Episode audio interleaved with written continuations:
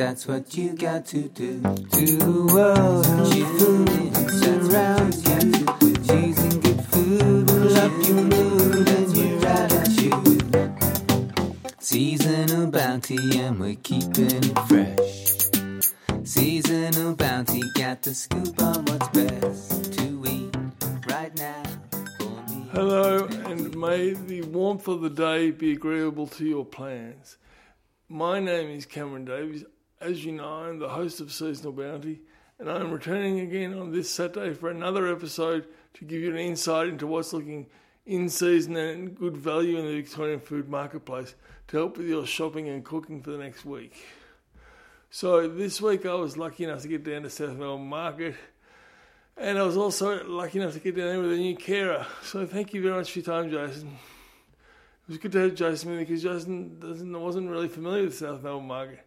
So he noticed what I've noticed about South Melbourne, and that is it does have the most friendly and uh, interactive store holders of any market. They're really very friendly and very wonderful. So it's as good a reason as any on Jason's recommendation to get down there and use the services of them and their wonderful produce. So First, I went to have a chat to um, Gino at Frank's Quality Fruit and Vegetables, and I thought, no, this week I'm going to make sure I follow up what's happening with the grapes and do they have grapes available. And he said, look, grapes are still up in price because they haven't got through the first flush yet. And the first flush is basically the first growth of a season, so that's why they're still reasonably high in price. They had green grapes available for nine ninety five. Uh, they had um, red grapes available for twelve ninety five, and dark crimson grapes available for thirteen ninety five. Okay, uh, so that was interesting. And I made sure I took my own advice and bought some.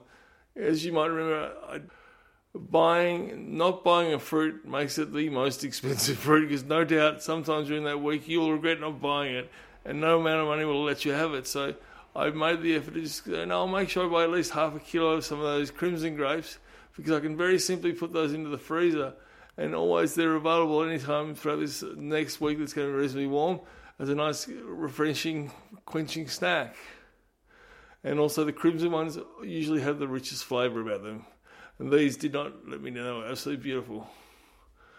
Uh, and another unexpected surprise that Gino had was he had some really good quality Australian garlic available. And by really good quality, I mean it was well dried, and it did not have any of that that um, the misty kind of stringy mold that, that they were talking about getting on because of the humidity in the air. So that's good. Keep your eye out for that and just um, be aware of it. And that's a good reason as any to keep it in a paper bag in a dark, dry place.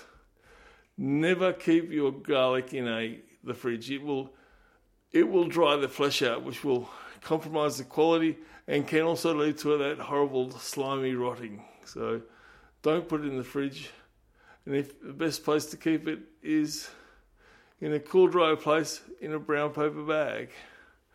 Now, so that was that, and that was very good to see how those. Now he did also have some good chili. Again, he had Thai chili, I think, um, and I'm pretty sure it was about twelve ninety five. So I got a good number of those, and there's a few little things I also learned about cooking with Thai chili that I will bring to you next week. I think because it will take a little bit of time to give you the rundown on that. Okay, now broccoli and cauliflower are expensive this week at six dollars for the broccoli and five fifty per head of cauliflower. The only reason I can imagine this was the case is because now we're going into a warmer weather, especially warmer nights. The broccoli and cauliflower are really not don't enjoy hot weather or especially hot night or warm nights. So their growth rate really slows right down, and as a result, with the same demand, prices go up. Now, sadly, I'm thinking I find that's going to be pretty similar throughout the rest of this summer. Uh, because Victoria is the coolest place that grows broccoli, and um, we're getting warm now. So, um, now the only other thing, um, there was still some good broccolini available. After me last week finding a very good quality broccolini at a good price at Coles.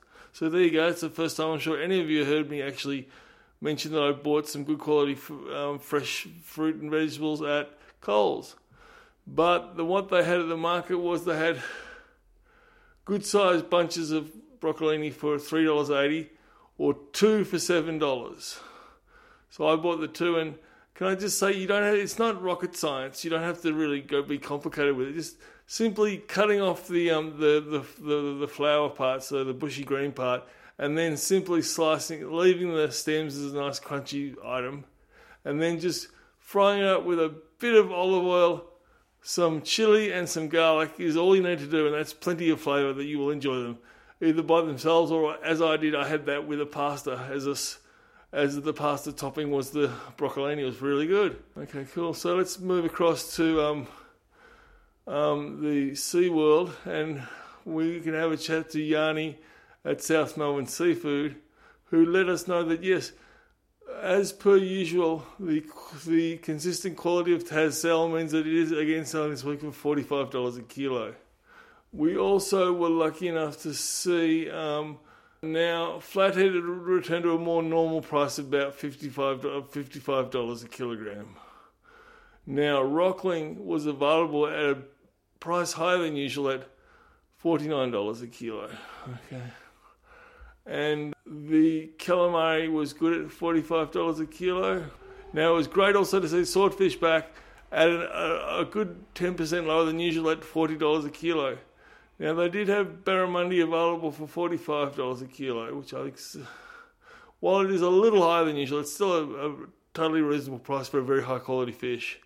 Now the one that kind of comes skirting back to a more normal prices was the prawns. So we had a U10 prawn count, which makes it the largest prawns available. Both tiger and king prawns for $55 a kilo. So knowing it's a U10, that is about 12 to 14 prawns per kilo, giving you a price of around a little bit over $3. So shows you the difference because when I last did the calculation the other week, it was a little under $2 a prawn. So there you go. Whereas this week you see with that price of $55 for U10 prawns, puts them about $3 a prawn. Okay, so that um, um, would see us through both sides of the market. And I hope you appreciate that this was given to you with love and tenderness, and that you will make sure this week that you stay fresh and you come back and join us again next week. Thanks for your time. Goodbye. That's what you got to do to the world. That surrounds you.